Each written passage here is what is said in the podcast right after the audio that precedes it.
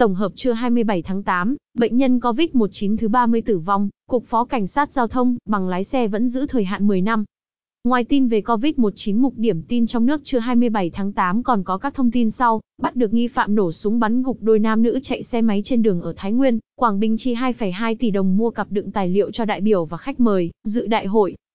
Tin từ Bộ Y tế bệnh nhân COVID-19 thứ 30 tử vong,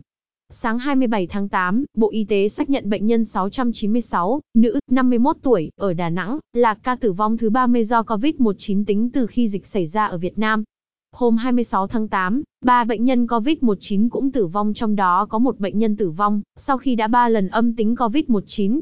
Tin từ Dinh Cục Phó Cảnh sát Giao thông, bằng lái xe vẫn giữ thời hạn 10 năm. Tối 26 tháng 8, Phó Cục trưởng Cục Cảnh sát Giao thông cho biết giữ nguyên thời hạn 10 năm, đối với giấy phép lái xe một số hạng, thay vì đề xuất rút còn 5 năm như trong dự thảo lần 5 luật bảo đảm trật tự, an toàn giao thông đường bộ. Trước đó, trong thảo lần 5 luật bảo đảm trật tự, an toàn giao thông đường bộ, Bộ Công an là đề xuất rút thời hạn giấy phép lái xe một số hạng còn 5 năm. Tin từ tuổi trẻ, bắt được nghi phạm nổ súng bắn gục đôi nam nữ chạy xe máy trên đường ở Thái Nguyên.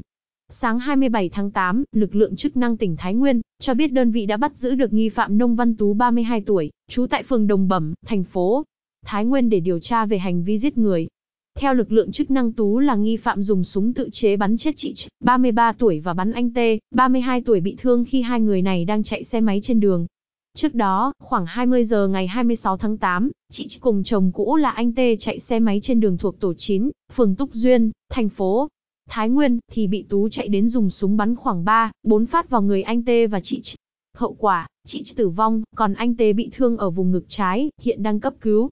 Hiệp định Hợp tác nghề cá Vịnh Bắc Bộ Việt Nam Trung Quốc hết hiệu lực. Ngày 25 tháng 8, Bộ Ngoại giao Việt Nam cho biết sau 16 năm thực hiện, Hiệp định Hợp tác nghề cá Vịnh Bắc Bộ Việt Nam Trung Quốc đã hoàn toàn hết hiệu lực.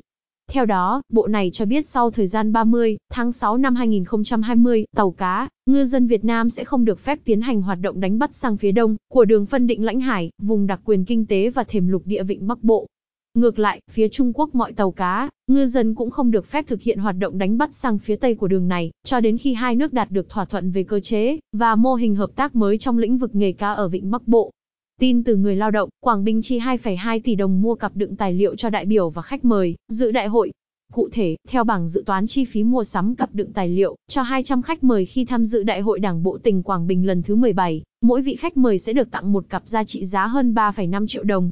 Tổng chi phí là hơn 720 triệu đồng, gồm cả chi phí tư vấn lập hồ sơ và thẩm định hồ sơ,